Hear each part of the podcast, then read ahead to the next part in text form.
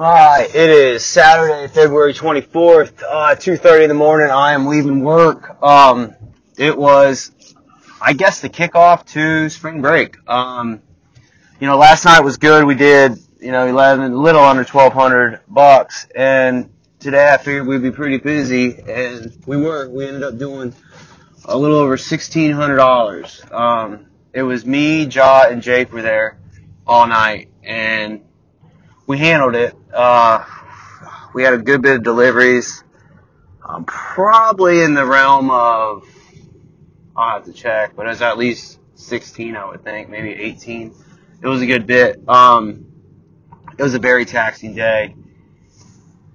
Oh, I sent John on some deliveries, and it was frustrating. Um, he takes a little while to do anything, and it was just, there's got to be two people in that place at all times, because you just can't catch up. You just can't keep things going and get the food out quick. And, you know, I was just running rampant and it gets frustrating. It gets mentally taxing. Um, but, you know, we made it through just another day.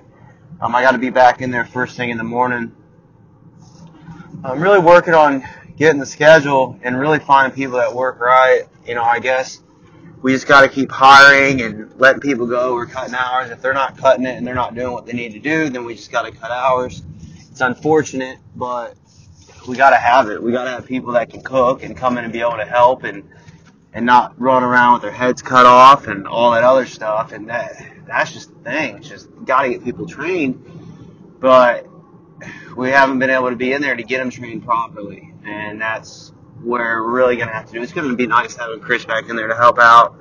Um, and just having people there. You know, if we get people there and being able to work and stay busy, we can train them as we go, and that's what's going to take the burden off our shoulders. And we just we just haven't been able to do it yet. But it was overall it was awesome. The people were coming in, tons of people, good deliveries, um, some bigger orders, and that's really what we're looking forward to. We really need the summer to really get going and really start making money. And, and I'm hoping this is the last month. I've said it before that we're going to have to pull money out to borrow against. Um, next month, not this coming, you know, March 1st, but coming April 1st, uh, we're going to start making rent payments as well as uh, the SBA loan payment. So, you know, if we could, if this is spring break and this is how it goes, and you're, we're doing fifteen hundred dollars a day, um, and we're open for five days. That ends up being seventy five hundred a week, uh, which puts us at about thirty grand, and that'll that'll make bills. Um, I think I think that'll make bills. We're hoping it'll make bills, but we're hoping also that we do more than that.